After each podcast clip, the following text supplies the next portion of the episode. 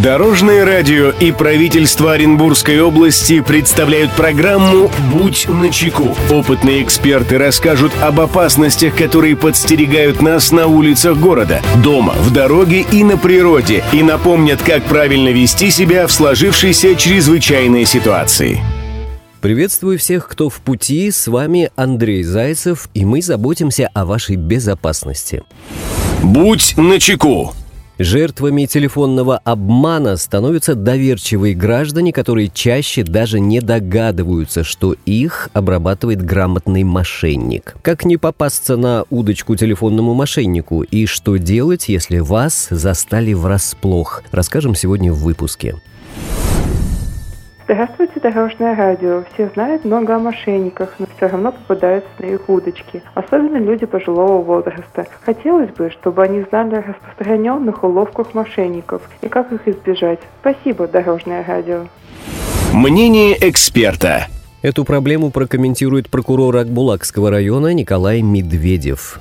В организации обмана по телефону с требованием выкупа участвует как минимум двое мошенников. Набирая телефонные номера наугад, мошенник произносит заготовленную фразу, а далее действует по обстоятельствам. Мошенники стараются запугать жертву, не дать ей опомниться, поэтому ведут непрерывный разговор с ней вплоть до получения денег. Как поступить при такой ситуации и не отдать деньги мошенникам? Первое и самое главное правило – прервать разговор и перезвонить тому, о ком идет речь. Если телефон отключен, постараться связаться с его коллегами, друзьями и родственниками для уточнения информации. Хотя беспокойство за родственника или близкого человека мешает мыслить здраво, следует понимать, если вам предлагают якобы родственник привести или передать в ночное время деньги, это мошенник. Если вы получили звонок от якобы близкого родственника или знакомого о нахождении в неприятной ситуации, в результате которой ему грозит возбуждение уголовного дела, следует задать уточняющие вопросы. Где произошло неприятное событие? Как он там оказался?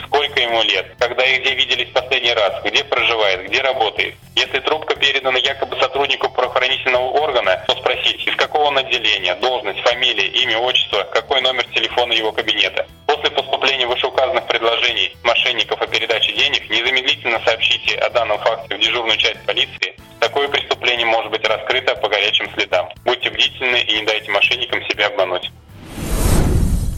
Друзья, берегите себя и всегда будьте начеку. Андрей Зайцев, счастливого пути. «Будь начеку». Программа подготовлена при поддержке правительства Оренбургской области.